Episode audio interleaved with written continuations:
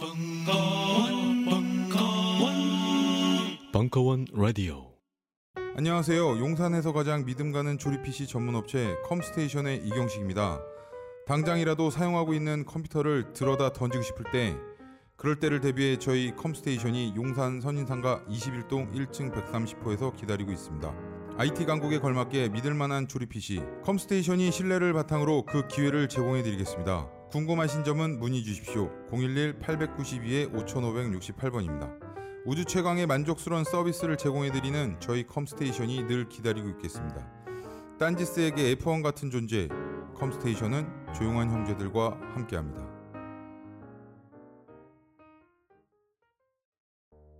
요즘 나는 책 추천을 하지 않는다. 그래도 이 책은 추천하지 않을 수 없다. 나는 딴지일보 읽은 척 매뉴얼의 애독자였으니까. 유시민 고전은 직접 반려들어 읽는 게 가장 좋다. 그게 여의치 않으면 너부리의 읽은 척 매뉴얼을 읽어라. 읽은 척 매뉴얼은 고전들의 뒤틀린 소개이자 색다른 비평일 뿐만 아니라 그 자체로 고전과 맞먹는 유사 고전이다. 고종석 그는 딴지일보 역사를 통틀어 가장 딴지적 글쟁이다. 김어준 고전이 얼마나 재밌는가를 은하계에서 가장 재밌게 설명하는 책. 딴지 편집장 너브리의 고전문학 읽은 척 매뉴얼. 아직 고전을 모르는 분들께 그리고 이미 고전을 알고 있는 분들께도 강력 추천합니다. 지금 바로 전국 서점에서 만나보세요. 딴지 마켓에서 구입하는 분께는 저자 사인본을 배송해 드립니다.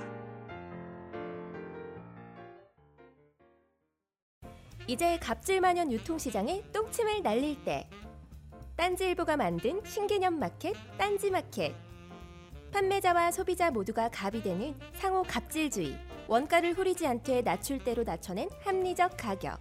딴지일보 기자들이 직접 취재하며 검증한 믿을 수 있는 상품들. 명랑 소비 문화 창달에 이바지하리라 딴지 마켓. 마켓점 딴지점컴으로 접속하세요.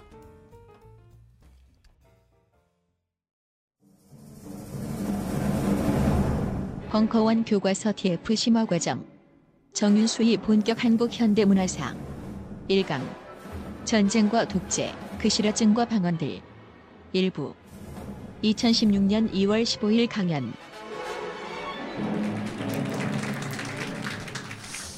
네, 안녕하세요. 정윤수라고 합니다. 그 날씨가 어, 추운데 어, 이렇게 오셔서 어, 제가 준비한 내용이 좀 내용은 괜찮은데 제가 잘 풀어서 말씀드릴 수 있을까 걱정인데요.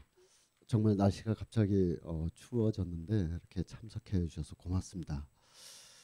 어, 공지 사항을 통해서 다 보셨겠습니다만 원래 유료 강의였었습니다. 큰일 날 뻔했다 이런 생각이 갑자기 드네요. 한 열댓 명 앉혀놓고 네, 할 뻔했어요.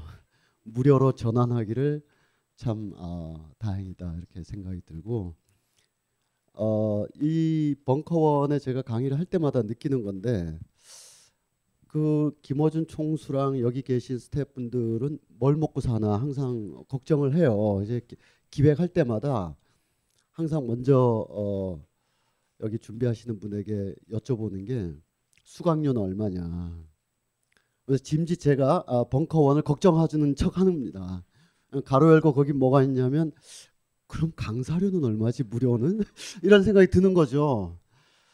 근데 뭐 알아서 하시겠대요. 예, 이제까지 알아서 해왔고 우리는 앞으로 잘 알아서 할 거니까 그런 거 걱정하지 말라 그러는데 어, 와 보니까 작은 힌트가 하나 저기 저 위에 2층에 카페에 보니까 혼자 와도 두 잔 사라. 배부르면 하나는 버려라. 우린 어렵다 이렇게 어, 써 있습니다. 꼭 지키셔서 두 잔 사셔서 한 잔은 버리시고 어, 드시기 바랍니다. 지금 어, 마지막 조율을 한 얘기가 우리 벙커원의 그 어, 배상명 팀장님께 정확히 다 전달된지는 모르겠는데 두 가지가 있었습니다. 하나는 어제 밤 어, 어제 에, 낮에 조금 급하게 공지한 것 중에 하나가 그 그냥 오시지 마시고 어, 그 횟수에 해당하는 작가들의 작품을 좀 일별하고 오시면 제가 설명하는 시간도 짧아질 수도 있고 이미 다 어, 읽으셨던 작품이라 하더라도 어, 이 관점에 따라서 다 달라지잖아요. 예를 들어 우리가 뭐 까라마조프가 형제들 읽는다 그러면 다들 읽으셨죠? 50페이지까지 다 읽잖아요. 사람 이름이 막 둘이 앉아서 얘기하는데 이름은 여덟 가지쯤 나오잖아요. 애칭, 약칭, 부칭 막 분명히 둘이 앉았는데 여덟 명이 대화를 하고 있는 어, 50페이지까지 읽게 되죠. 그 이름만 익히게 되면 이제 끝까지 읽게 되는데 읽으신 분에 한해서 어, 공감하실 겁니다. 이제 10대 때는 이제 알로시아를 그렇게 좋아하게 되죠. 모든 형들의 탐욕과 오만을 어루만져 주고 20대 때는 둘째 형 이반을 좋아하게 되죠. 이반을 다 뒤집어 엎어버리는 혁명아 무신론자. 그가 쓴 무시무시한 책 속의 소설 대신문관 이야기 뭐 이런 거 보면 아 참혹하죠. 밑바닥 전체를 보고 싶어하는 그런 나이니까. 근데 이제 서른 살 넘고 조금 이렇게 되면 첫째 아들이 드미트리가 그렇게 좋잖아요. 막 예, 세상의 모든 욕망의 구렁텅이에 막 폭주기관차처럼 흠뻑 빠졌다가 허우적거리는 인간을 보면서 어, 어젯밤 나도 노래방에서 저랬지만 이런 생각이 들고 그래 횟수가 다 달라지죠. 그러면서도 끝에 마치 돌뿌리에 채이듯이 아니면 계단이 일곱 개인 줄 알았는데 여덟 대째 확 걸리듯이 사생아인 슈메르자코프라는 기이한 인물 때문에 마음이 계속 캥기는 거죠. 우리 삶 속에 내 자신이 누구한테 그러기도 하지만 우리 가족사에서 우리 친구사에서 항상 안 나타났으면 하는 사람이 한 명 있잖아요. 어, 어, 집 나간 막내 누나는 왜 갑자기 연락도 없이 찾아올까 이런 분이 있는 거죠.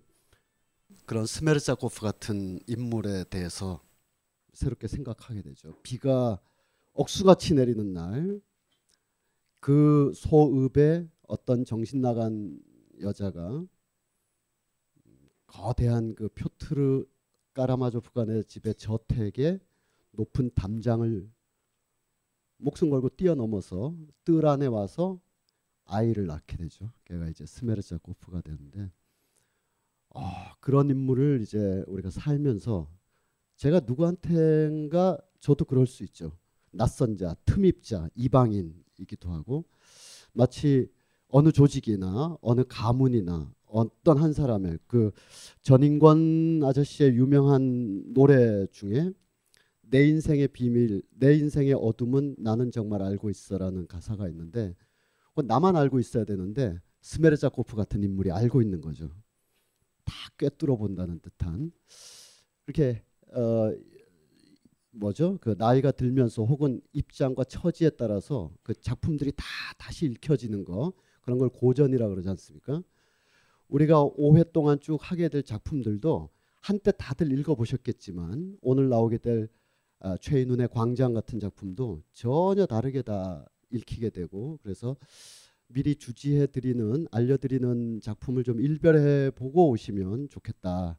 그래서 어제 급히 우리 그 팀장께서 아 최인훈의 총독의 소리를 읽고 오셨으면 좋겠다 했는데 읽고 오신 분 한번 손들어 주시죠.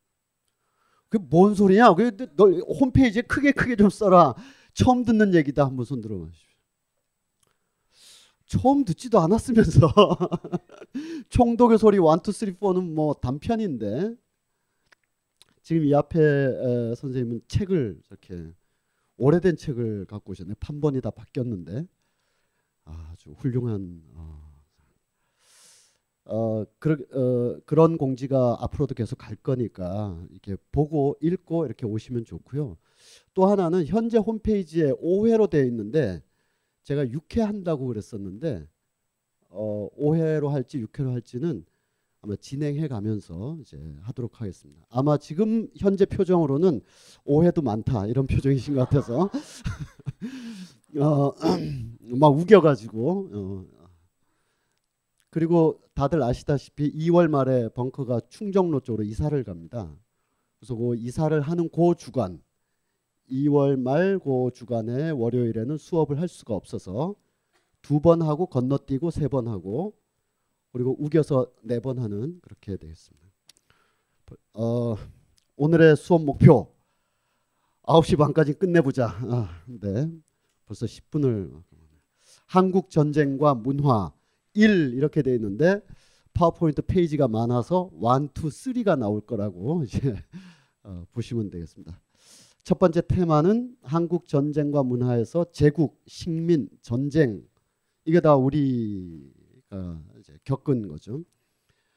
어, 여기 계신 분 중에서 이걸 겪었다 그러면 그, 그럴 분은 없으실 텐데 어, 대개 이제 어, 53년 이후에 태어나셔야 되는데 그러신 분들은 거의 없으신 것 같아요. 그렇지만 우리가 임진왜란을 겪었다고 할 수 있는 역사적 지평 위에서 우리가 엄마 아빠 밑에서 60몇 년이나 70몇 년에 태어나지만 역사적 지평 위에서 사회 안에 태어나기 때문에 에, 이 보불 전쟁에 대해서 우리가 아무런 관심이 없거나 느낌이 없어도 임진왜란이나 뭐 동학혁명은 우리 에, 유전자 어딘가에 흔적으로 남아 있는 거죠. 어, 수틀리면 뒤엎어버려 이런 유전자들이 이렇게 남아 있는 거니까 그렇게 보시면 한국 전쟁이 어, 그냥 20세기 중엽에 한반도에 있었던 끔찍한 전쟁에 대한 회고적 기억. 아, 그땐 그랬어. 어, 이런 기억이라기보다는 현존의 우리 삶에까지 지속적으로 영향을 미치고 있는 당대적 사건으로서 계속 다루게 될 겁니다. 그렇게 다루게 되려면 그것의 의미 예, 이런 건 뭐 워낙 잘 아시니까 오셨겠으니까 이렇게 볼 수가 있습니다.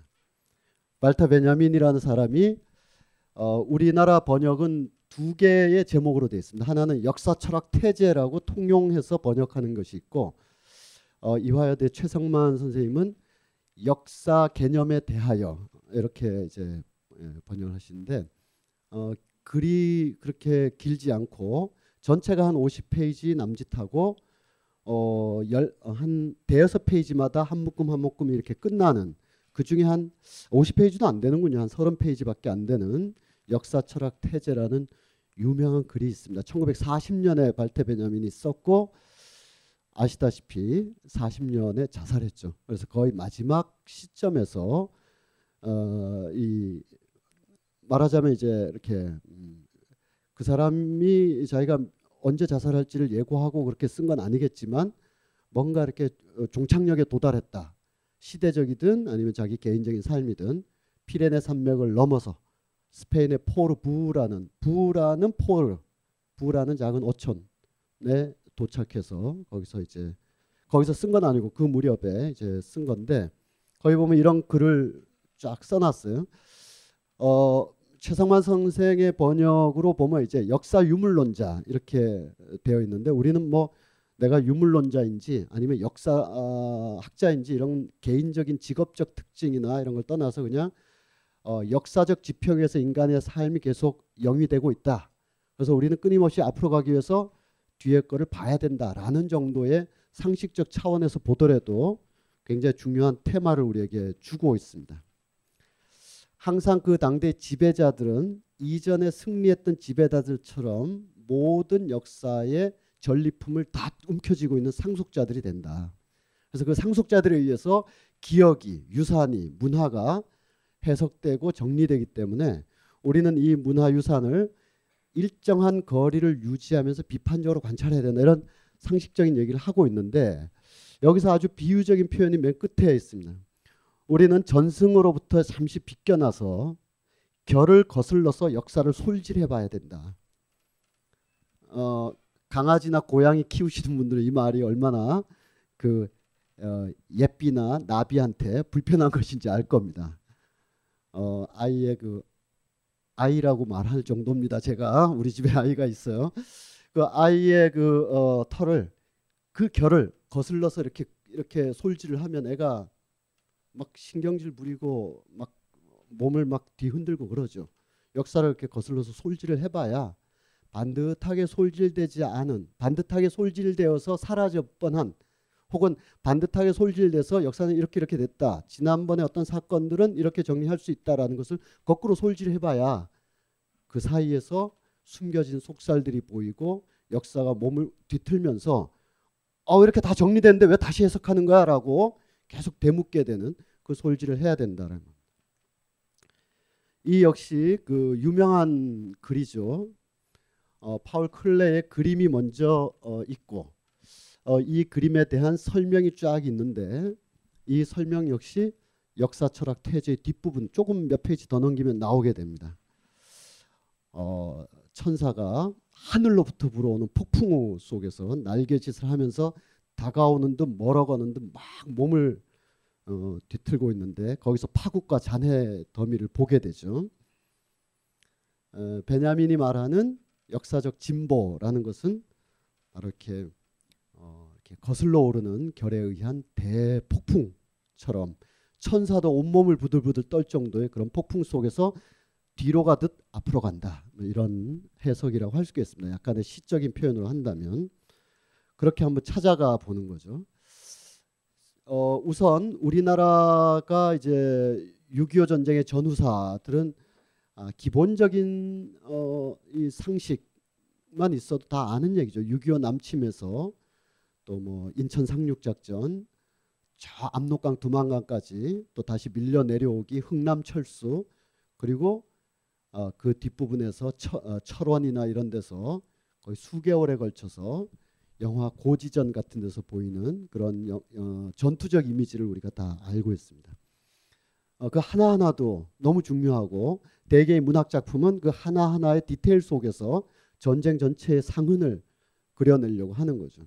마치 어, 목욕탕이나 수조에 물이 한 절반가량 혹은 아니면 가득 찰 정도 있다 해도 잉크병 하나만 떨어뜨려도 그 물은 다 푸르게 변하는 것처럼 전쟁이라는 큰 스펙타클을 다 완벽하게 그려낼 수 없다면 국지적인 어떤 소규모 전투만을 통해서도 6.25 전체를 보여줄 수가 있기 때문에 또 그 당시 직접 체험했던 작가분들로서는 전투 현장에 들어가 있던 특히 들어가 있었던 작가들로서는 자기가 겪은 작은 전투가 전쟁 전체를 압축하는 거였기 때문에 어, 충분히 그렇게 그렸다고 봅니다.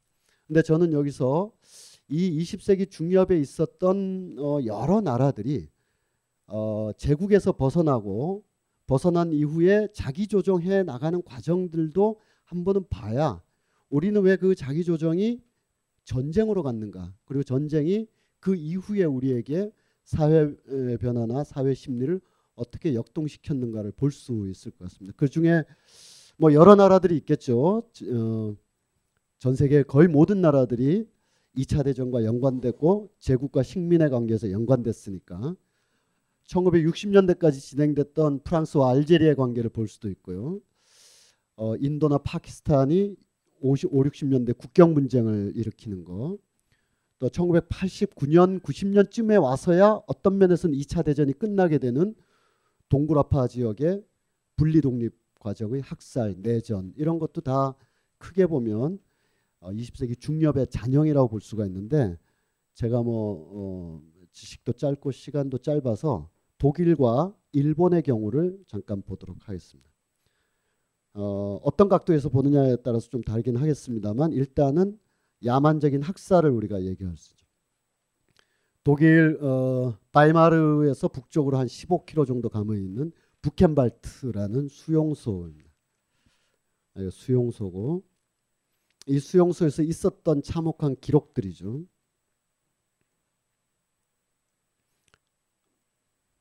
그리고 여기에 대해서 어, 항상 그 상징적인 장소가 되니까 그 어, 당사자들 지금 이거는 연합군의 오랜 세월이 지났지만 어쨌든 연합군의 한 축을 대표하는 대통령 그리고 독일군의 오랜 역사가 지났지만 그 역사적 책임에 있는 어, 총리 이렇게 같이 추모를 하고 있는 장면.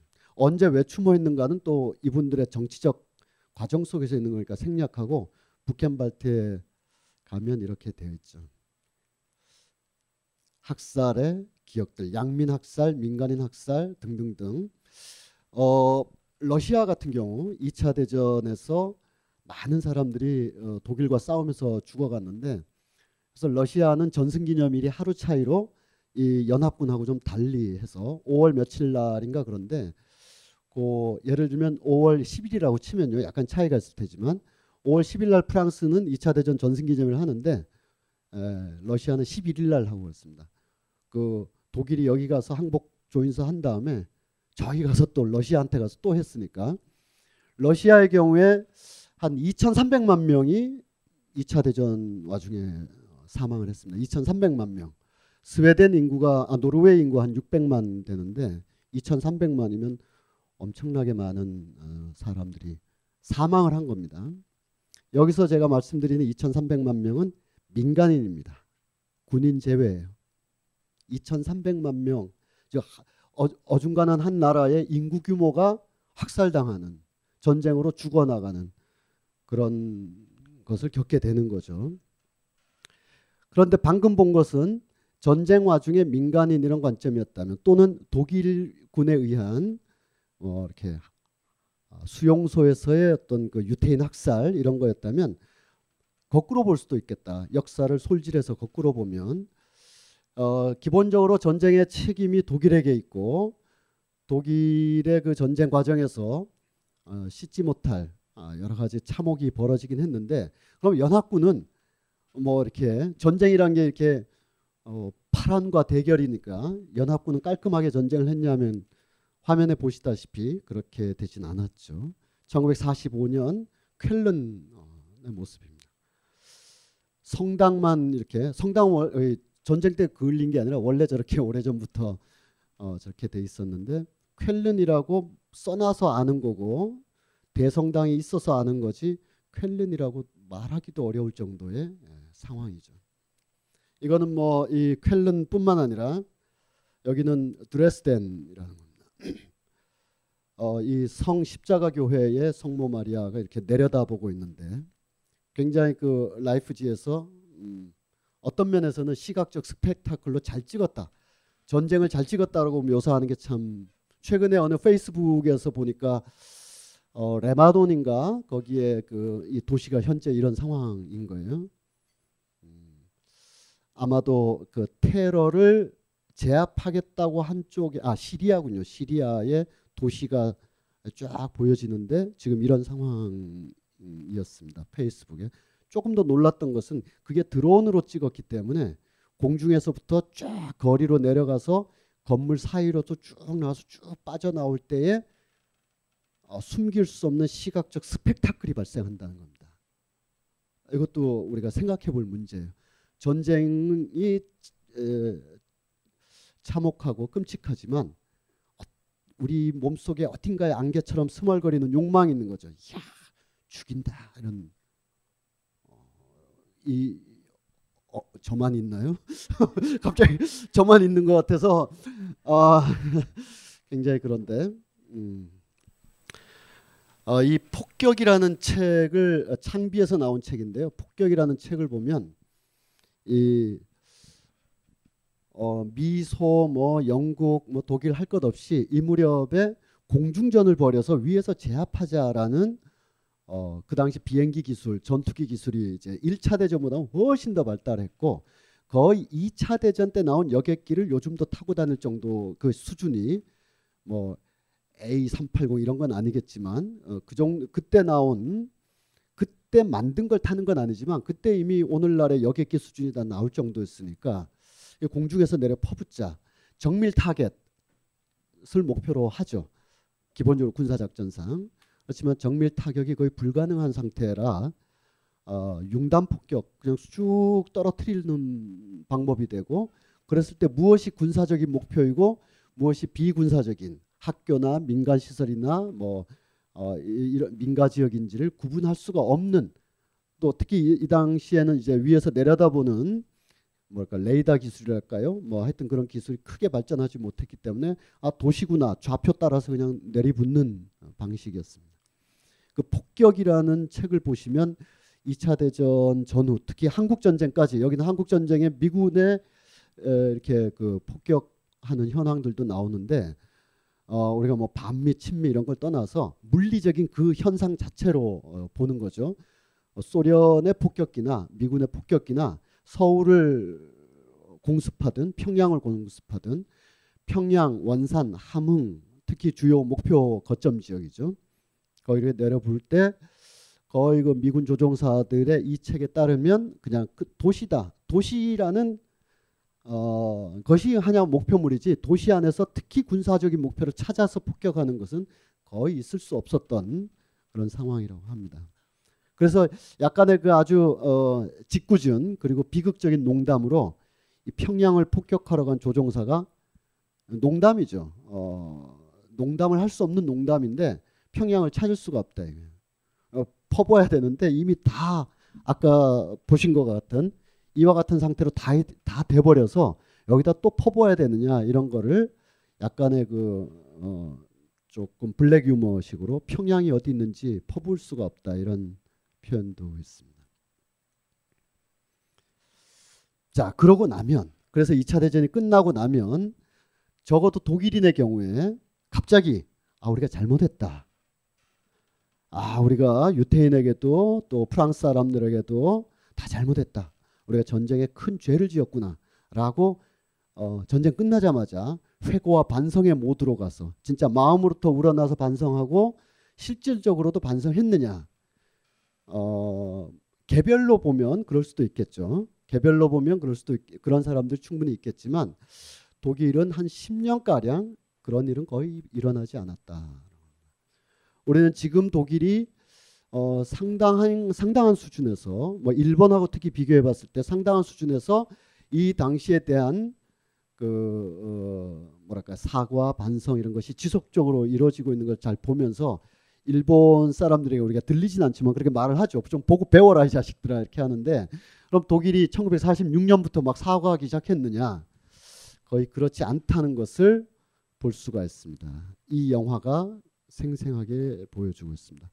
로베르토 로셀리니라는 이탈리아의 젊은 감독이 27살 때인가 8살 때 이미 20대 중반에 네오 어, 네오 리얼리즘 어, 이게 이 당시에 막 나오는 정통적인 리얼리즘이 아니라 아주 그 어, 어, 이 리얼리즘 그러니까 예, 기본 기존의 카메라 working이 가지고 있는 또는 기, 기존의 카메라 프레임이 가지고 있는 잘 정리된 well-made된 그런 기법이 아니라 정말 거리에서 무명의 배우들 혹은 실제 그냥 배우가 아닌 사람들과 더불어서 어 그냥 현장 로케이션 거의 다큐 찍다시피 그대로 영화를 찍어버리는 네오리얼리즘 기법들이 예, 나오게 되죠.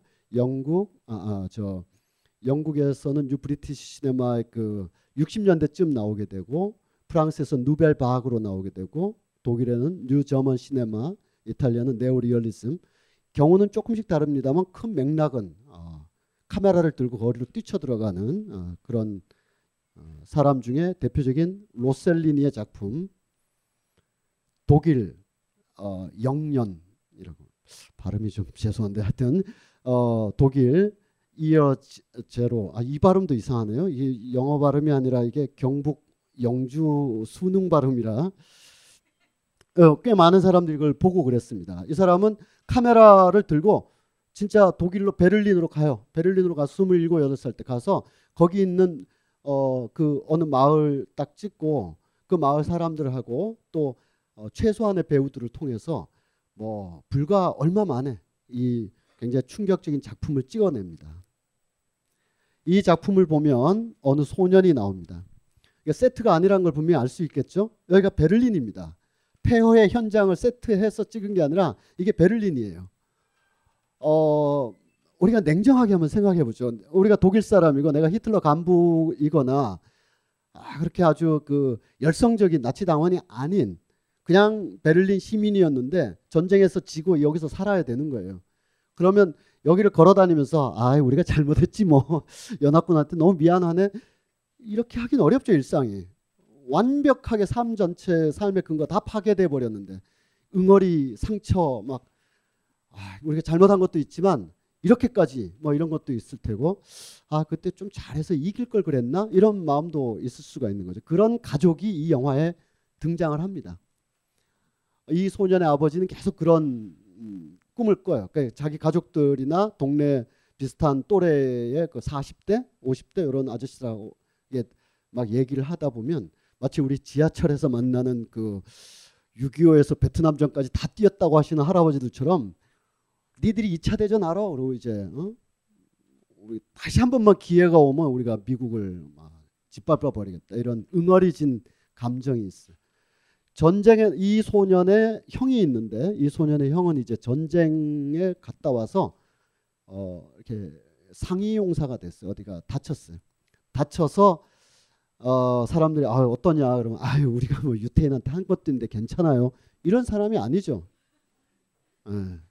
복수심, 일그러진 감정 막 있는 거예요. 그래서 그 가족 관계가 다 뭔가 이렇게 어 마치 정신적인 의미의 폭격을 당해서 온 가족이 정상적이지 않은 심리 상태에 놓여 있으니 이 친구도 어 그와 같죠. 이 친구의 누나가 있는데 지금 이 베를린은 한 3년 정도 미군정기에 들어가거든요. 일본도 그랬고 우리도 그랬고 이 미군정기 어 이렇게 여기 화면에 보시면 음, 어 작은 도시 베를린을 우리로 치면 이제 강남 뭐 서울을 동서남북으로 나눠서 프랑스 지역, 영국 지역, 러시아 지역, 미국 지역으로 나뉘어 가지고 여기 영어로 이렇게 써 있잖아요. 영어로 있고 뭐 독일어로 있고 여기는 이제 미군 지역이니까 어, 이쪽으로 접근하지 말라 이렇게 다 돼 있는 거예요. 어, 최근에 뭐 박유화 선생의 그 논란이 되는 어, 책도 있지만 이 상황에서 이 가족을 어, 이렇게 생계를 책임질 수 있는 사람은 이 소년의 누나밖에 없었습니다. 그러니까 이 더 복잡한 거죠 상황들이. 독일이 그 어, 전쟁 끝나자마자 사과하고 반성하고 참회의 길로 들어선 것이 아니다. 오히려 굉장히 오랫동안 그 응어리진 갈등 속에서 비정상적인 사회 심리 상태에 놓여 있었다. 그래서 1950년에 등장한 이 퀸터 그라스 같은 어, 작가가 지금 영화 양철북의 촬영 현장입니다. 볼코 셔런도 프라는 감독이고요. 어, 잘 아시죠? 그 성장이 멈춰버린 그러나 계속 그 내적인 성숙을 하고 나이는 들어가는 그래서 누가 보면 소년이지만 이미 스무 살이고 서른 살이 되어가는 이 오스카라는 인물을 통해서 독일의 그 비, 비정상적인 상황을 보는 거죠. 그러니까 많은 어, 사람들 이 소년 앞에서 뭐 어른들의 그 아주 허위와 욕망의 세계가 막 노골적으로 드러나는데 그걸 통해서 퀸터 그라스는 전후의 독일의 황폐함을 이제 설명하고 있는 겁니다. 그게 50년대의 일이라고 할 수가 있습니다. 근데 이 퀸터 그라스가 아, 이 2003년인가에 그 저 노벨 문학상을 이제 받았는데 노벨 문학상을 받고 나서 내가 사실은 얘다. 이렇게 내가 사실은 나치 친위 대원이었다. SS 대원이었다. SS 대원은 고등학교 다니는데 공부 잘해서 학도 혹단 되는 게 아니라 반장 학도 혹단하고 막 그랬잖아요. 어 그게 아니라 자기가 자원해서 시험 봐가지고 추천과 자원과 심사를 통해서 아, 꼭 선발되었으면 하면 이렇게 선발되는 거지. 길 가다가 너 몇 살이야? 들어와 이게 이게 아니고. 그러니까 이 자기가 자원하고 교사가 이제 추천서도 써주고 부모가 허락하고 하나의 그 열다섯 열여섯이면 우리 나이로 치면 열일곱 열여덟이라고 한다면 이미 자기 판단이 있을 나이에 나치에 충성을 맹세했던 끔찍한 기억들을 나중에 토로하게 됩니다. 2002년 3년에 갔어요. 그때 이제 독일의 문단에서 이제 엄청난 어, 문제가 발생하죠. 1990년대 중반의 독일 문단의 가장 중요한 문제는 통일된 다음에 동독 지역의 삶에 대한 서독 지역에 보이지 않는 오만함에 대해서 동독 지역의 작가 크리스타 볼프 같은 사람, 하이너 밀러 같은 사람이 동독의 삶에 대한 어, 자기 긍정을 하려고 노력하는 거예요. 근데 이분들이 이중 모순이 있죠. 야 서독이 우리를 그렇게 하면 안 된다. 어? 이게 무슨 어, 통일이냐? 이건 거의 그 흡수 통일이다. 하고 우리 독일인 어, 동독인들의 어떤 자긍심 막 하려 는데 자긍할 게 별로 없는 모순. 아주 폐쇄적인 어, 그런 속에서 일그러진 채 겨우 어둠 속에서 기어 나온 동독인들로서는 서독인들에게 어, 우리 다이다이로 놀자라고 하기에 굉장히 불편한 그런 감정 상태가 90년대의 문제였다면 2000년의 퀸터그라스 사태였죠. 이건 동서독을 막론하고 어, 그 나이 60, 70된 사람들이 아까 말했던 것처럼 자기 삶의 어둠의 비밀로 다 가지고 있었는데 퀸터그라스가 확 꺼내버렸기 때문에 저로부터 자유로울 자가 누가 있느냐라는 것도 있었고요. 또 어, 반대편에 있는 사람들은 노벨상 받으니까 그거 이렇게 했다. 어, 노벨상 줄 때까지 기다린 거냐? 또 이제 옹호하는 사람들은 노벨상을 받았음에도 침묵하고 지나가면 되는데 그것을 못 견뎌서 다시 말할 수밖에 없는 퀸터그라스 이렇게 이해하시면 되고요.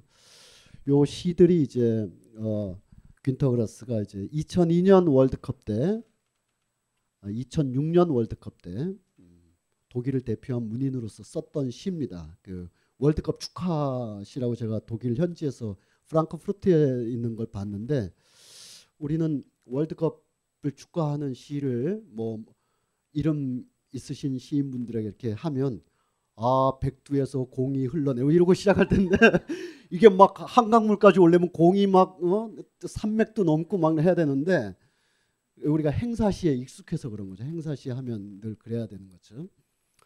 한번 이 보면 이게 축구에 관한 거지만 어, 이 퀸터그라스의 개인의 삶의 이야기도 하고 독일의 이야기도 한 거죠.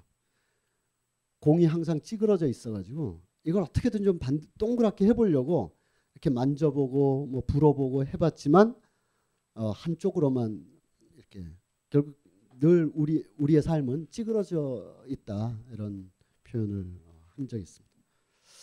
이 사진은 우리는 조금 이해하기 어려워요. 오른쪽에 있는 게 귄터 그라스인데 44년 됐고 16살이래요. 야, 16살 치고는 굉장히 돼 보이는데 어쨌든 이런 맹원이었습니다. 그런 사람들 한두 사람 찾아보더죠. 디트리히 피셔 디스카우 같은 사람들. 독일 리트, 리트음악의 최고죠. 여러분들 다 겨울 나그네 혹시 뭐 대학로에 레코드 가게가 있다 치고 들어가서 어? 겨울 나그네 주세요. 그럼 아저씨가 자다가 그냥 꺼내주면 그게 디스카우의 앨범일 정도로 독일 성악의 최고 봉이죠.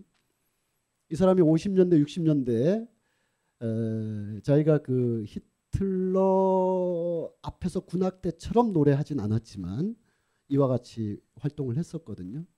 하버마스 이런 사람도 활동을 했었고 그러니까 아직 10대였기 때문에 에, 전범이 되지 않고 개인의 역사적 책무의 문제로 이제 그쳤지만 이들이 대개 그렇게라도 그 거기에 가담한 거에 대한 평생의 죄책감 같은 거를 토로하고 회복하려고 했습니다. 회복이 잘 안 되죠. 개인의 그러다 보니까 언제 회복되느냐? 어, 60년대 와서야 이들이 회복하기 시작합니다. 1950년대 독일에서는 침묵, 부정, 그리고 나치 협력자들 정부에서 계속 활동하고 그랬습니다. 그리고 이것이 미군정으로부터도 어, 굉장히 효과가 되는 거예요. 미군정이 이승만 정권을 세우고 친일파들을 등용한 거나 나치 부역자 혹은 나치에서 행정, 경찰, 법조 등등에서 활동한 자들을 처벌하지 않고 그대로 50년대까지를 활용할 수 있었던 것은 이중의 과정이 있는 거죠. 하나는 그렇게 할 때 그들이 아 이게 새로운 찬스다 해서 미군정이 그려낸 프로그램 속에서 자기 삶을 새로 도모할 수가 있게 되는 거니까요. 그리고 야 이들을 다 빼놓으면 전문직 누가 하냐 뭐 이런 어, 논리도 발생하게 되고 이 미군정이 한국에 1945년부터 48년까지 할때 어, 이 미군정이란 건 말이 미군들이 길거리 마치 요즘 우리 이미지처럼 미군정 그러면 이미지처럼 저 용산에 미군들 있고 찌푸차 왔다 갔다 그게 아니라 청와대에 있는 겁니다. 청와대. 청와대에 쫙 앉아 있고 국무회의를 미군들이 하는 거죠. 그래서 미군정의 문교부 장관이 이제 그 미국에 있는 음악대학 교수가 와서 하는 거예요. 그래서 우리나라의 그 인문학부나 대학이나 교육부나 또 음악 부서를 다 정리하죠. 그러니까 영어 잘하는 그리고 굉장히 친미적인 성향을 가지고 있는 그래서 어, 친일파이자 친미파까지기도 했던 그래서 그 유가족 분들께서 아, 우리가 다 인정할 테니까 말 좀 하지 마라 부정하지 않겠다 하는 어, 분들이 이제 서울음대 뭐 어, 학장으로 이렇게 하고 이런 과정이 우리나라에서 있었던 것처럼 독일에서도 그대로 있게 됩니다. 독일에서 2년 동안 미군정이 음악 분과를 설치해 가지고 그 당시에 히틀러가 싫어했던 사람들, 표현주의자들, 무조주의자들, 어, 일그러진 음을 통해서 일그러진 시대를 표현하고자 했던 쉔베르크 등등의 그 유파들에 대해서 얘네들이 이 친구들이 히틀러와 저항 내지는 망명 내지는 싸웠거든요. 이제 돌아왔잖아요. 미군정이 미군정이 마치 어, 상해 임시정부의 김구 막 이런 분들을 어, 일제와 맞싸웠냐 공로다라고 하지 않고 완전히 무시하고 심지어는 정부 자체를 안 세운 거죠. 미군정을 세워버렸기 때문에 정부 준 정부를 만들고자 했던 여운형의 건준이라든지 뭐 무슨 당이라든지 정부 수립위원회라든지 이런 거를 포고령 포고령 1호를 통해서 1호가 그거든 지금부터 우리가 통치한다라고 싹 정리해 버린 것처럼 미군도 히틀러와 싸워서 히틀러를 제압했지만 히틀러에 저항했던 망명 예술가들의 사상적인 경향성이나 또 히틀러에 저항했으면 또 다른 강력한 힘 미국에도 저항할 것이 틀림없기 때문에 싹 정리하죠. 아무도 못 참가하게 합니다. 그리고 어, 어떤 면에서는 어, 말이 어폐가 있지만 순수하달까 순수한 조형주의적 색채를 띤 미술가나 음악가들을 독일의 주요 부서에 다 배치하는 과정을 하게 됩니다. 뭐 그런 과정들인 거죠. 그러다가 이제 1960년대부터 68혁, 68혁명이라는 스스로가 자기 사회의 모순을 스스로 자기 조정하고 깨닫고 뛰어넘기 위한 60년대 학생 운동이나 지식인 운동, 사상 운동 그것을 정점화한다면 68혁명이 되겠죠. 그 68혁명이 어, 68년 1월 1일부터 시작된 건 아닐 테니까 60년대 여러 문화 운동이나 정치 운동의 정점에서 68 운동을 통과해 가면서 우리는 사과해야 된다. 그때부터 시작된 그때의 활동을 했던 정치인들 어, 폼 바이츠 체커 이런 사람들 다 68 세대들이거든요. 그들이 지금 이렇게 독일의 지금의 모습을 만들어낸 거죠. 즉 독일에게 만약에 역사의 가정으로서 68 혁명이라는 통과 의례가 없었더라면 독일이 이렇게 과거를 사과하고 반성했을까? 그러지 않았을 것이다. 40년대 후반에 응어리진 마음과 50년대의 미군과 결합되어 있는 새로운 정부 상태에서 특히 분단된 상황에서의 분단을 활용하는 적대적 공존 상태에서 얼마든지 그냥 이지고잉 할 수도 있었는데 68혁명이라는 그들 나름대로의 자기 조정 과정들이 있었기 때문에 역사를 새롭게 뭐 사과랄까 반성이랄까 새로운 지평으로 가는 겁니다. 이 베를린의 요즘의 모습인데 여기 유태인 그 추모 박물관 도 있지만 그 바깥에 보면 음, 큰좀 약간 뭔가 압도하는 여기는 아무것도 안 써 있습니다. 뭐이 거대한 그 어, 돌들이 쫙 쌓여 있는데 어떤 각도에서 어떻게 보느냐에 따라서 모뉴먼트 기념비 같기도 하고요. 다른 각도에서 지금의 각도에서 보면 거대한 관 무덤 같기도 한 홀로코스트 추모 광장이 있습니다. 피터 아이젠만이라는 어, 이거를 저 우리 지금 막 송추나 뭐 이, 이런 데 하지 않고 서울 시내 한복판에 추모 광장을 설립할 수 있었던 것도 46년부터 야 우리 좀 추모 좀 할까 이게 아니라 68이라는 과정을 거치고 그리고 통일되고 우리가 다시 살아야 된다라는 자기 조정의 과정들인 거죠. 이분이 그 건축가이시고 요거는 제가 갑자기 사진의 화질이 떨어지고 뭔가 잘못 찍었다라는 느낌이 들죠. 이거는 제가 찍은 건데요. 여기 독일 바이마르라는 곳에서 음, 바이마르 독일 정신을 상징하고 있습니다. 괴테와 실러가 서 있어요.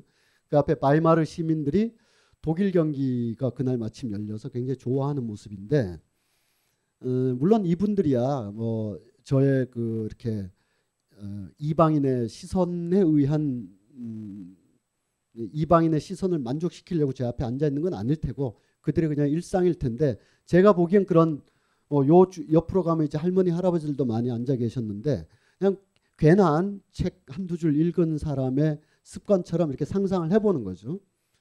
어, 2차 대전 때 태어나 성장했을 것이고 바이마르는 동독 지역이거든요. 동독에서 예, 살았을 것이고 통일된 이후에 내가 독일인이긴 한데 서독인에게 밀리고 있네라는 감정 상태 속에서 열린 독일 월드컵이라는 그런 상황들에 대해서 좀 음, 만약에 우리가 연상을 한다면 한 10년 후나 뭐 잘 돼서 우리가 통일이 됐을 때 그래서 코리아라는 이름으로 월드컵에 나갔는데 어, 디서 이제 우리가 막 16강 그 가고 있어요. 그럴 때 어, 함흥이나 평양 사람이 응원하는 것과 서울이나 부산 사람이 응원하는 것에 결이 좀 다르지 않을까라는 생각이 들었습니다.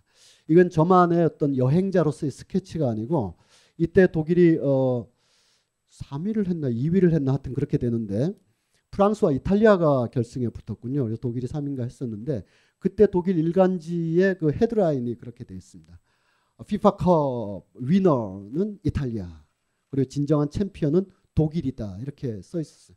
이걸 현지 가이드 하셨던 그 독일의 유학생 분한테 어, 큰 제목도 읽기 어렵잖아요 독일어 뜻이 뭔지 모르겠잖아요. 이 칼럼 그게 프랑크푸르트 알게마이너인가 빌튼가 뭐 하여튼 그랬는데 이게 뭔, 뭔 얘기냐 하니까 우리와 우리가 2002년대 겪었던 일과 비슷한 이야기라는 거예요.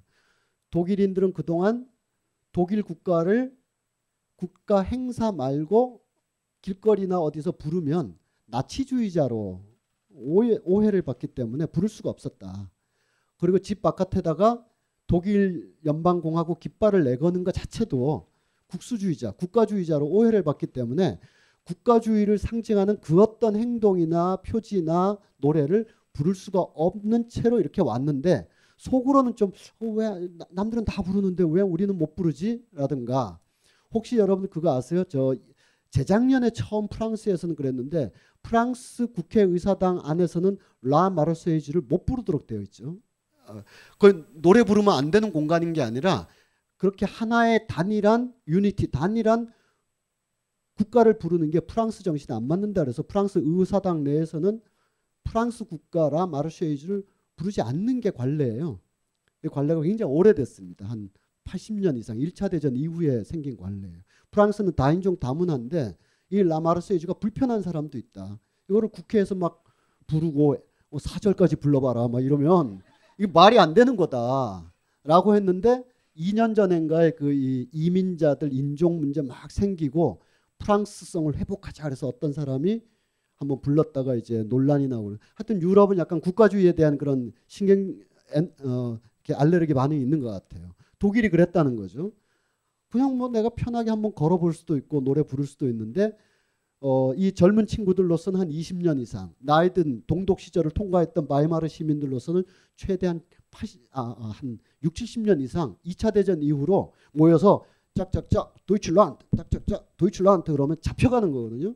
손 이렇게 들고 그러면 그래서 그냥 편하게 술김에 그냥 한번 해볼 수 있지 않을까 해도 안 되는 것을 월드컵이니까 우리 2002년 때처럼 월드컵이니까 다 나와서 부르는 거예요. 다 깃발 차에다 꽂고 다니고 그래서 스스로가 국가주의의 터널을 마지막으로 빠져나와서 어, 이 2006년 월드컵을 통해서 우리가 조금 과거로부터 빠져나왔다. 뭐 그런 어, 취지의 기사.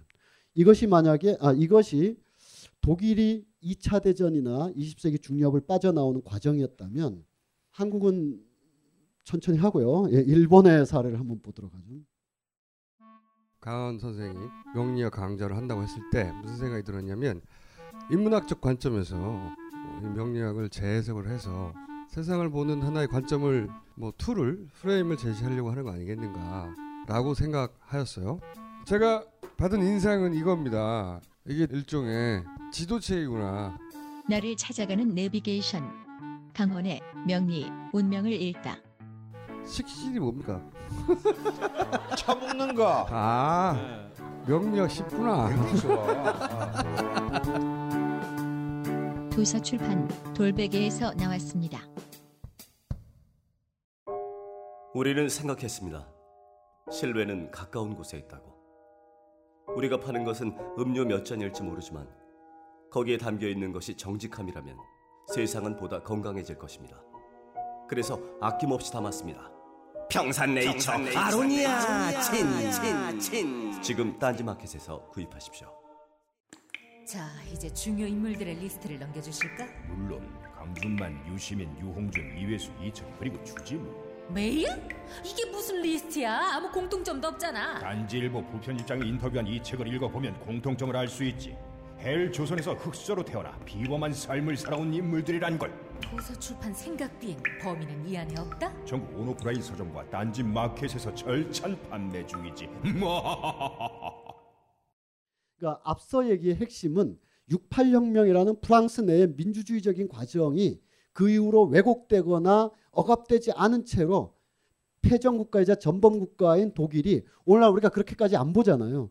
그렇게 민주주의적인 정신의 제도적 문화적 실천에 의하여 어떤 터널을 빠져나왔다. 그러면 우리가 수능을 다 열심히 공부했던 세대이기 때문에 한국에 대해 이를 통하여 한국에 대해서 써보시오 그러면 반면 우리나라는 그러고 쓸 수 있잖아요.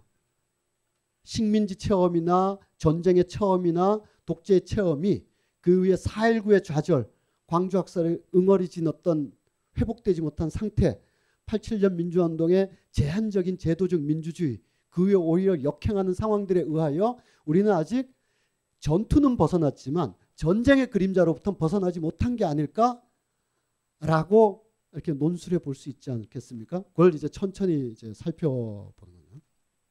일본의 경우는 어떠냐? 일본의 그 천황이죠.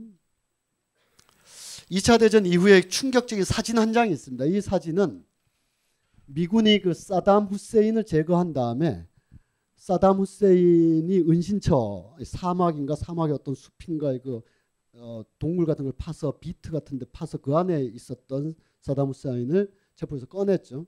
그리고 미군의 하급 병사, 우리로 치면 병장이나 뭐 하사 정도가 가서 사담 후세인의 유전자를 채취하는 유명한 사진이 있습니다.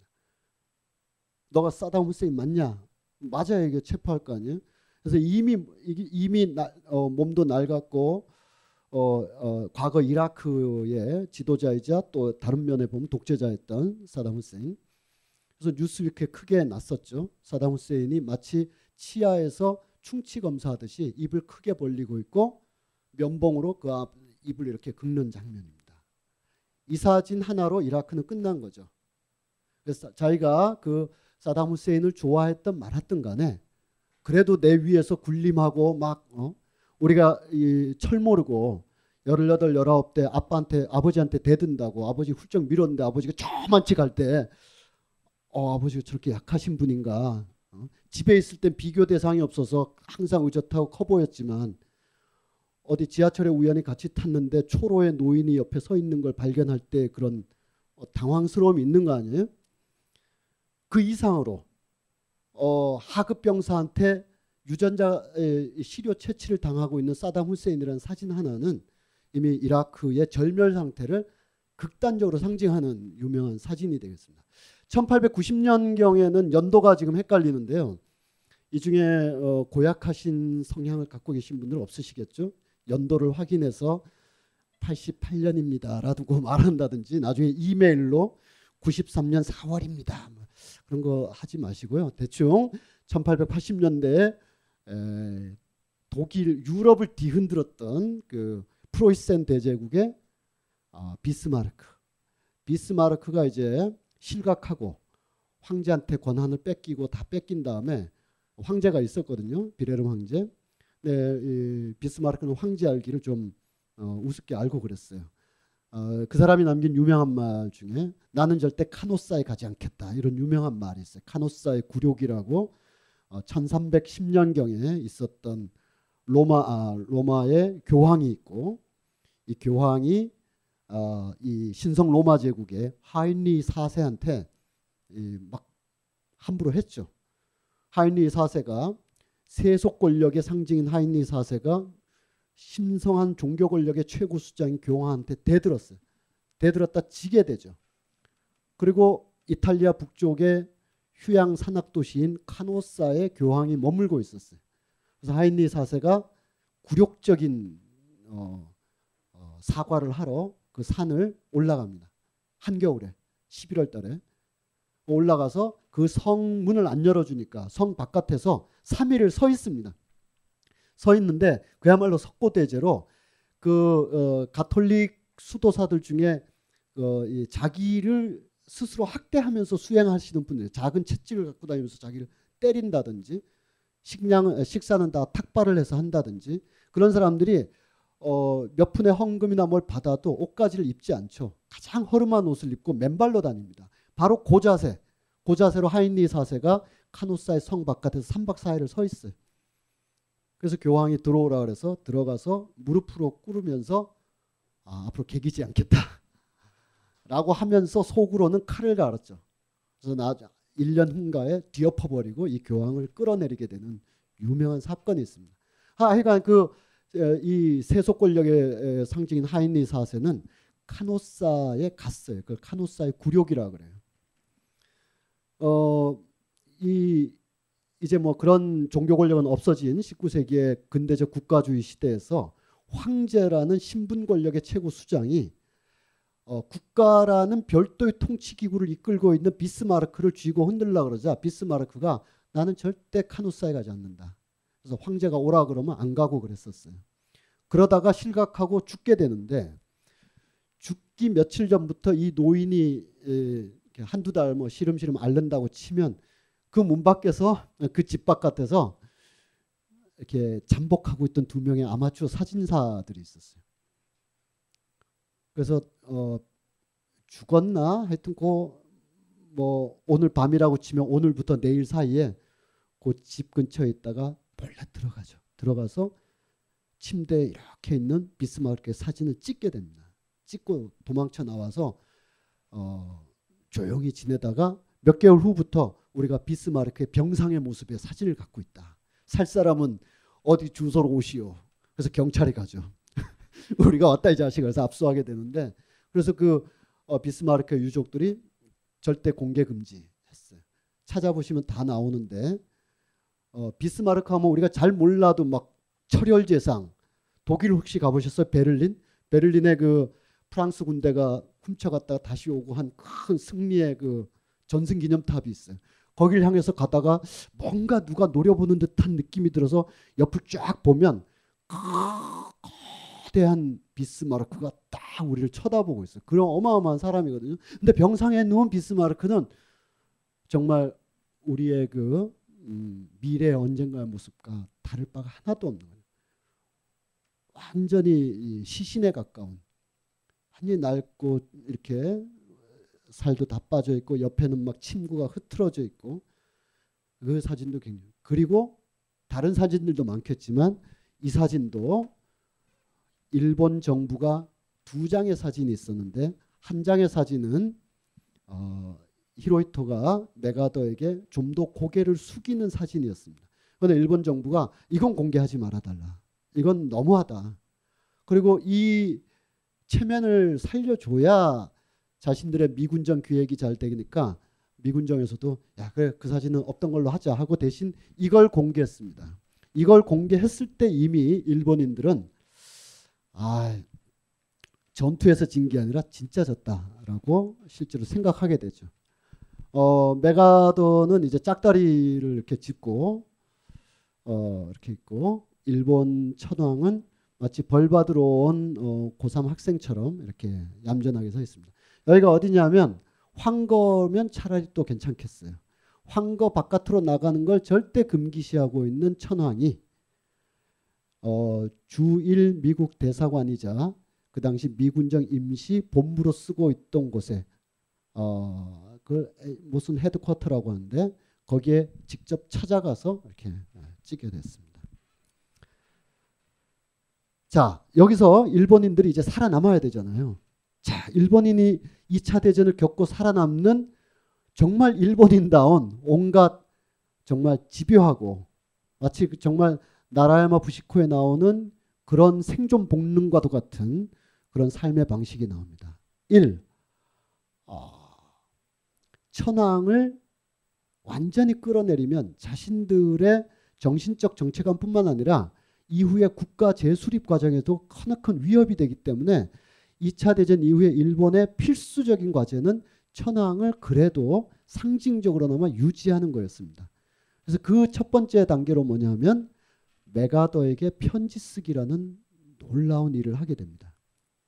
그래서 의사 천황을 하나 자 우리가 천황이 있었는데 지금 천황께서는 좀 이렇게 되셨단 말이죠. 그러니까 또 다른 천황을 기다리는 또 다른 천황 메가더에게 편지를 쓰고 구세주라 그러고 당신에 대한 끝없는 사랑의 이야기를 펼쳐 보입니다.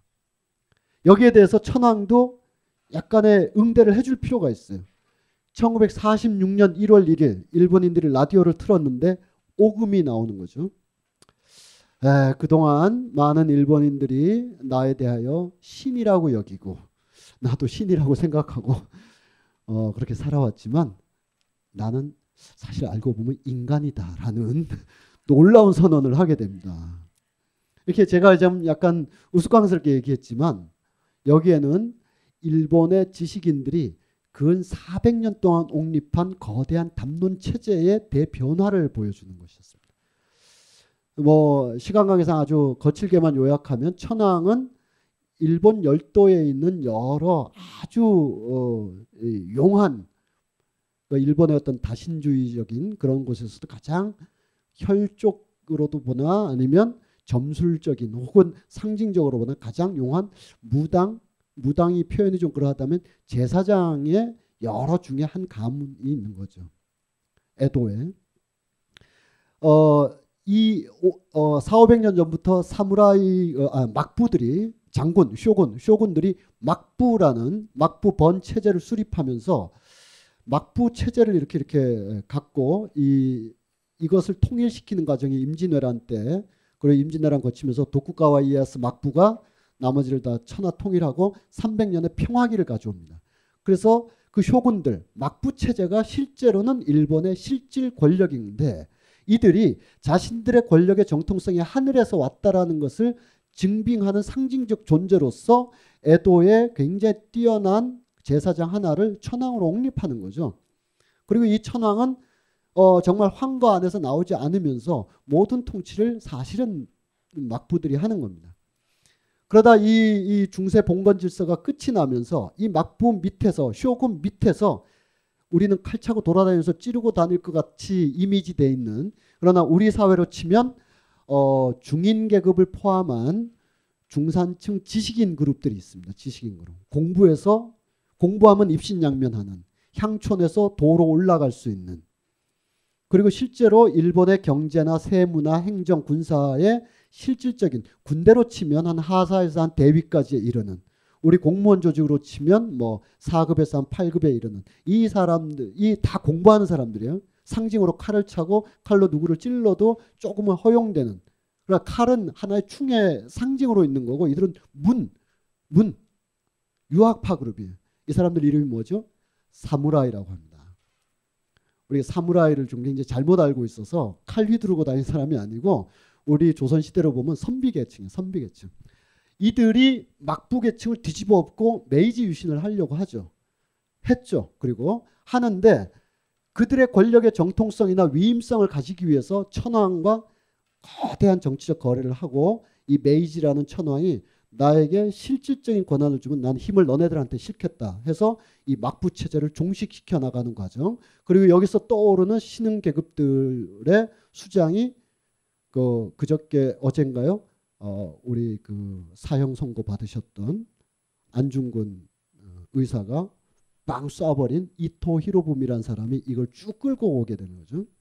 자 이렇게 일본 천황은 사실상의 어, 이, 그런 느낌을 가지고 있었는데 이 어, 메이지 이후에 다이조 시대 거쳐서 쇼 히로 어, 저, 쇼와 천황 시대에 이르러서는 조금 다르긴 했어요.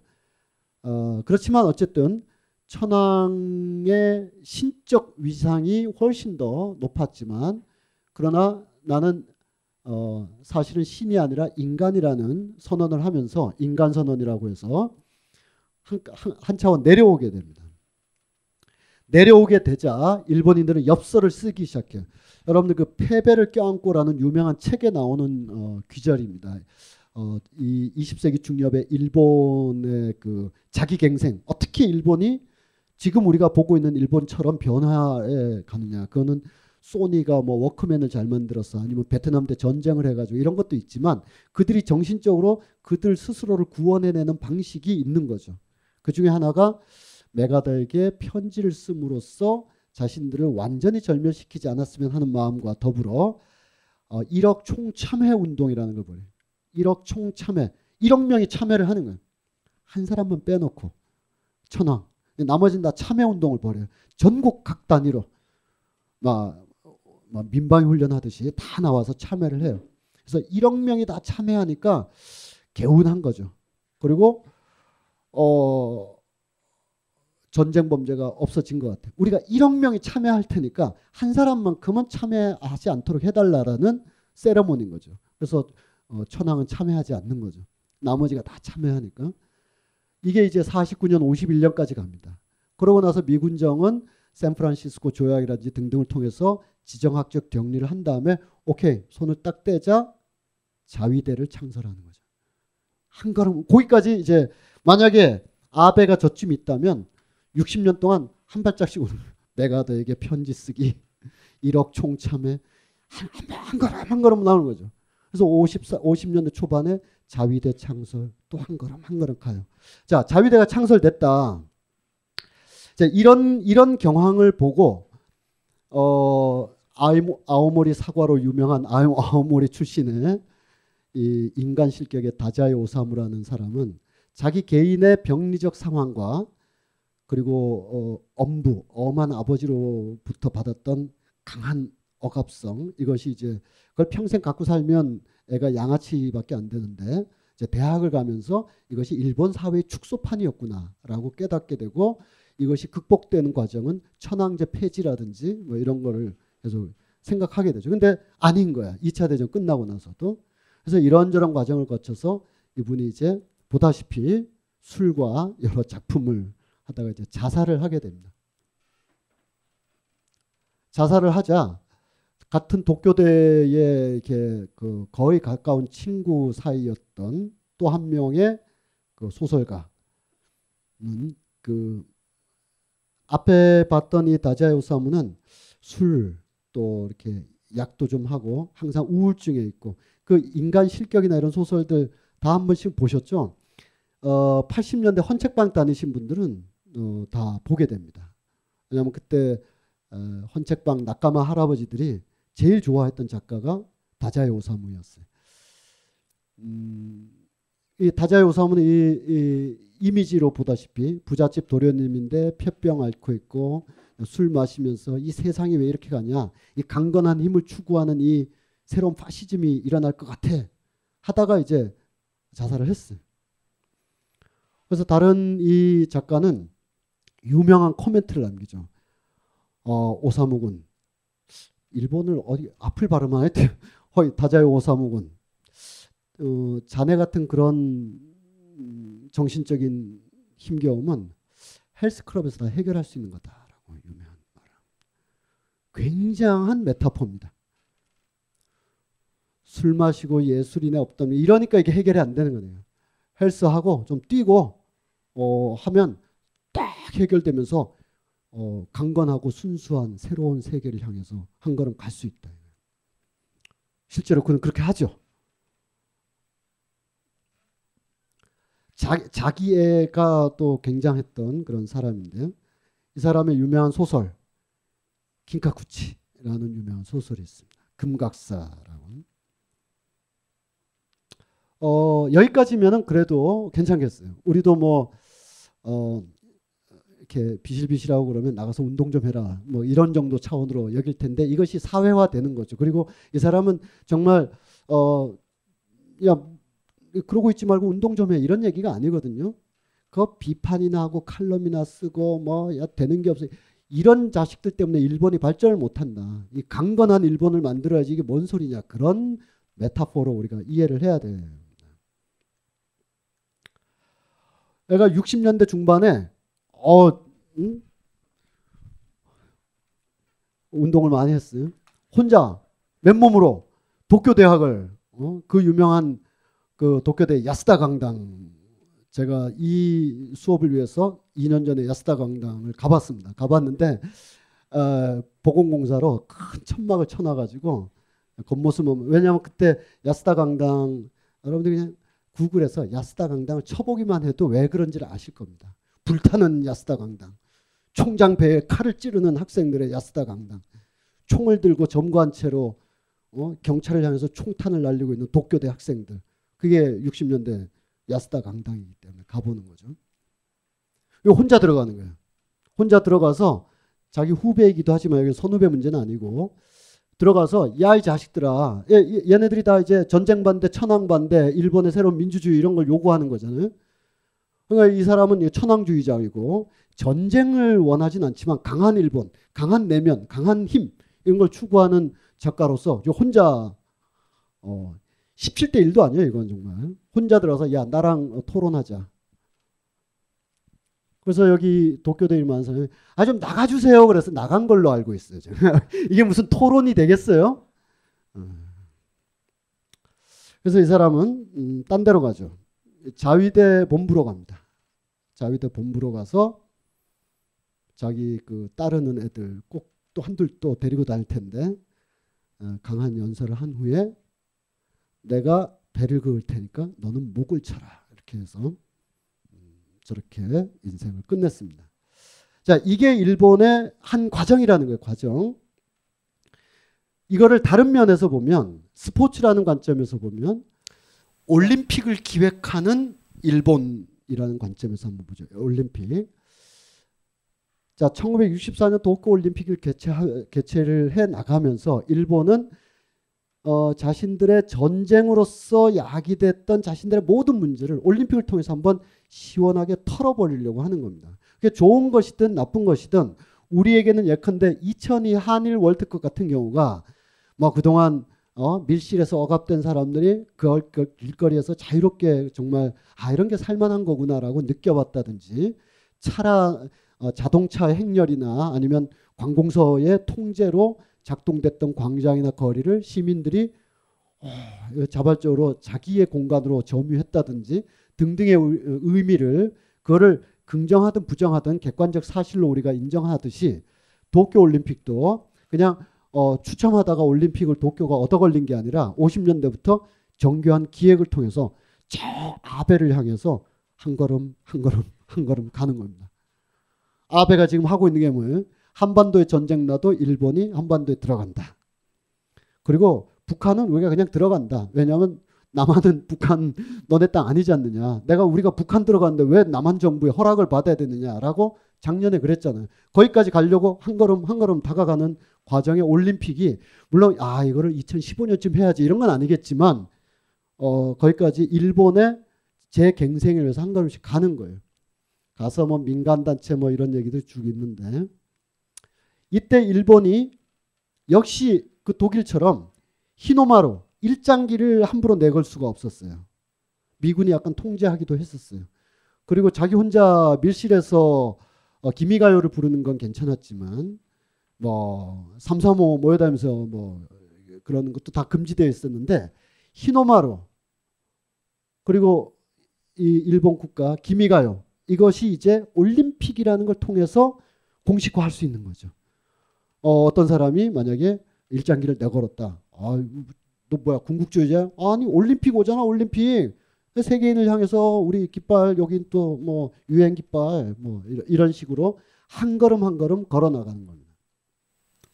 여기서 굉장히 중요한 이들의 선택이 있는데 이것까지 국가적 기획을 했다고는 할 수는 없지만 어떤 작용이 있냐면 자 대규모 올림픽을 하는데 경찰은 뭐 순경 아저씨나 일본의 순사 아저씨들도 고유 업무가 있으니까 올림픽이란 걸 하는 걸 통해서 뭔가 이렇게 대대적인 어떤 인력 동원이 필요한데 동사무소 직원은 맨날 하던 일인데 또 시킬 수 없고 교통순경 아저씨는 그거 하는 일하고 바쁜데 또 시킬 수 없으니 이 인력을 누가 충당할 거냐. 부녀자들이나 또 학교에서 또 자발적으로 마을 쓰는 거는 그렇다 치는데 전체적으로 이거를 쭉 끌고 갈 인력은 어디서 와야 될 것이냐. 그래서 자연스럽게 자위대가 하자라고. 그래서 여기서 일본의 진보적인 어, 언론이나 지식인들은 자위대 창설 자체도 이거는 문제가 되는데 자위대가 민간 영역에 들어온다는 것은 이미 한 걸음씩 한 걸음씩 궁극화의 한 어, 제스처다. 절대 금지다. 이게 굉장히 논란이 됐었습니다. 그렇지만 어쨌든 어, 올림픽이란 걸 위해서 자위대가 한 걸음 더 확 들어오게 되죠. 그래서 사람들이 어, 긴가민가 했다고 쳐봅시다. 만약에 지금 우리가 그런 상황이라고 쳐봐요.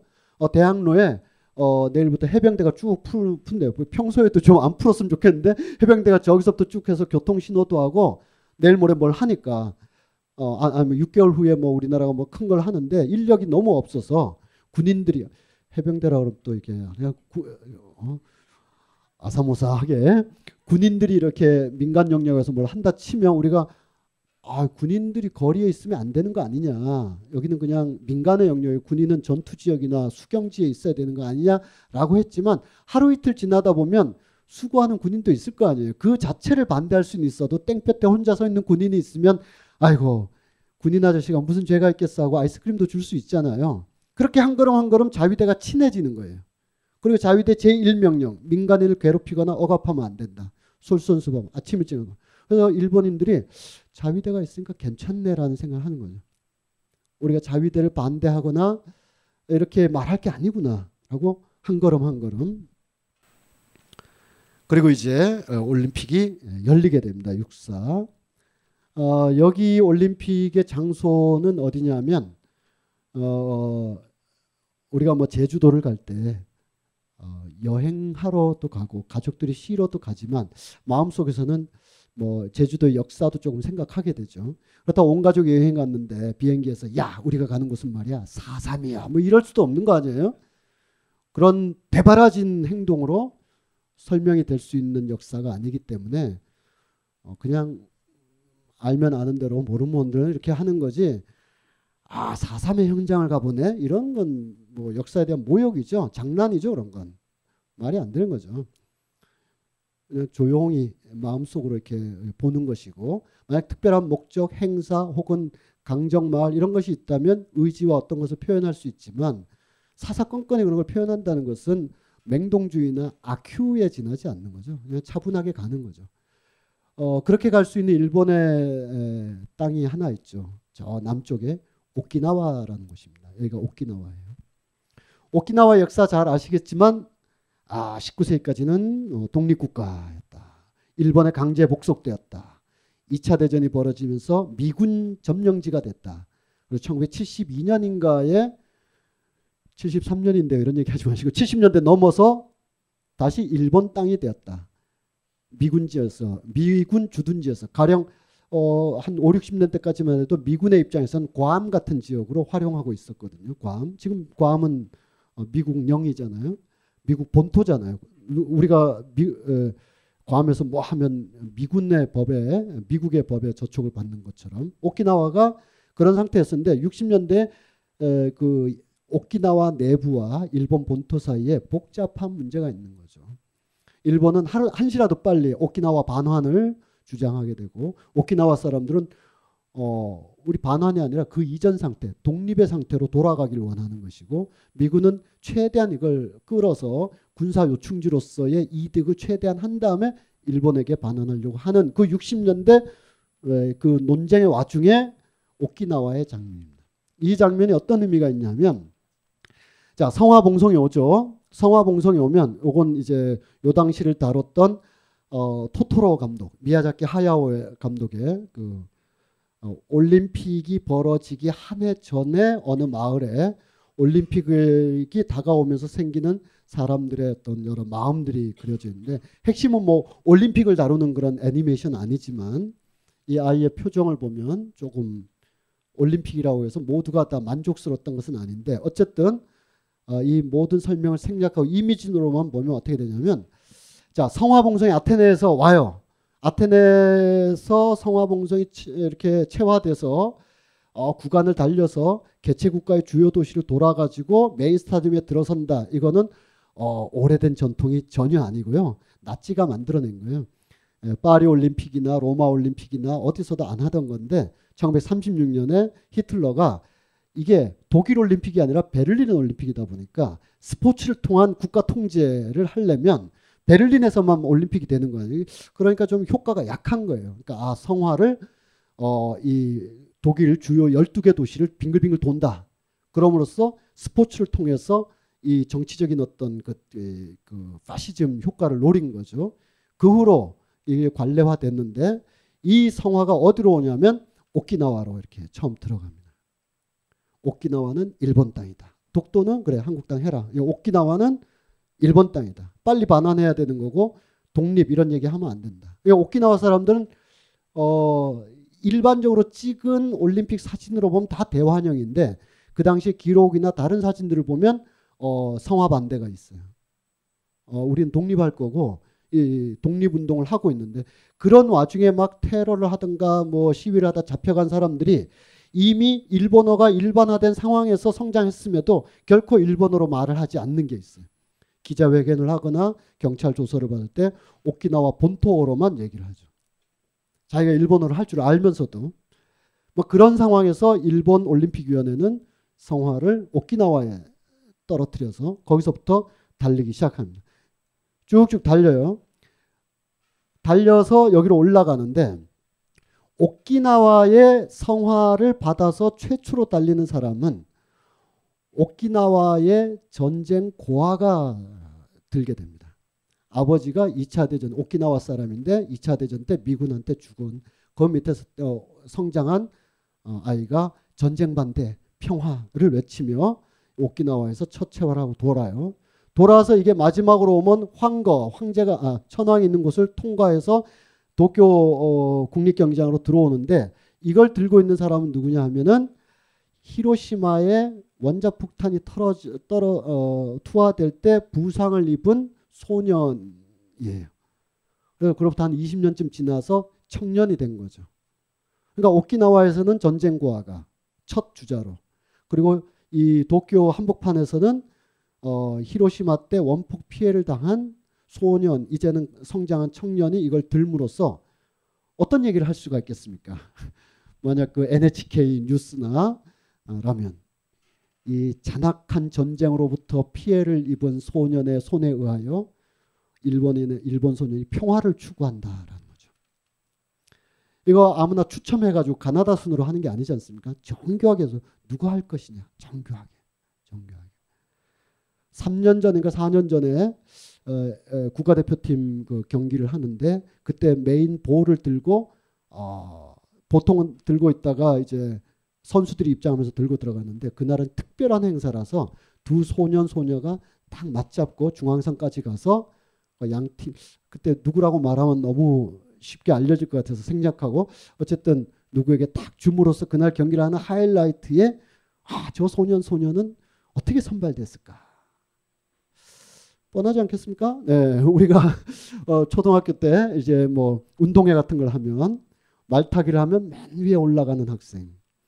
우리 뭘 하면 맨 위에 피라미드 우리 밑에 있잖아요. 야 힘들어 할 때 맨 위에 올라가는 학생. 육상 회장 딸이나 아들 아니겠어요? 정교하게 계획해서 아무나 못 가는 거죠. 그 공 하나 들고 중앙선까지 아무나 가겠어요? 가까운 초등학교에서 아무나 데려왔겠어요? 전 세계를 향해서 메시지를 던져야 되는데 일본 국가가 올림픽위원회가 전쟁 대신 평화를 외친다는 겁니다. 자기들이 자기들이 외치는 거야. 우린 피해를 입었다 이거죠. 이젠 평화다라고. 그리고 그 마주 보이는 한복판에 한 사람이 일어나서 올림픽이 갖는 평화의 메시지를 읽기 시작합니다. 이렇게 함으로써 이 사람들은 전쟁의 터널로부터 비로소 빠져나오고 이때 1964년 도쿄올림픽의 메시지가 피스였어요. 평화. 어, 이들은 그렇게 생각했겠죠. 전범국가 아니 찍 긋고 패전국가 단지 전쟁에서 졌을 뿐인 우리가 지나고 보니까 전쟁은 좀 아닌 것 같아 라는 뒤늦은 약간의 휴머니즘의 자각을 통해서 평화를 외친다. 어, 우리는 어, 6.25 전쟁과 베트남 전쟁을 통해서 전자부품 팔아먹으면서 이렇게 경제로 막 도약하고 있지만 세계인이요 우리를 economic animal로 보지 마라. 우리는 평화의 메신저들이다. 라고 스스로가 맥아더에게 편지를 쓰며 하고 자위대로 하여금 마당을 쓸기 시작하고 한 걸음 한 걸음 나와서 이 올림픽 재정까지 통과한 이후에야 70년대부터 지금까지 일본은 이지고잉 아니겠습니까? 한 방향으로 쭉 오고 있는 거죠. 특히 60년대 정봉투 사태로 그들 나름의 사회의 자기 조용 능력이 파괴되거나 괴멸된 이후로 완전한 마이너리티로 다 추락하고 자민당 일당 체제가 지금까지 쭉 끌고 오면서 한 번도 주변 국가들이 원하는 방향의 선택을 하지 않는 그런 과정을 오게 되는 거죠. 독일과는 굉장히 다른 60년대를 겪었다고 볼 수가 있겠습니다. 그럼 우리는 그에 비하면 더 참혹한 거죠. 우리는 2차 대전 내지는 식민지로부터 벗어나서 일본이나 독일은 가장 핵심이 경제를 살리는 것이었습니다. 경제만 살릴 수 있다면 나치 부역자건 전범자건 상관없어. 였고 실제로 경제를 살렸어요.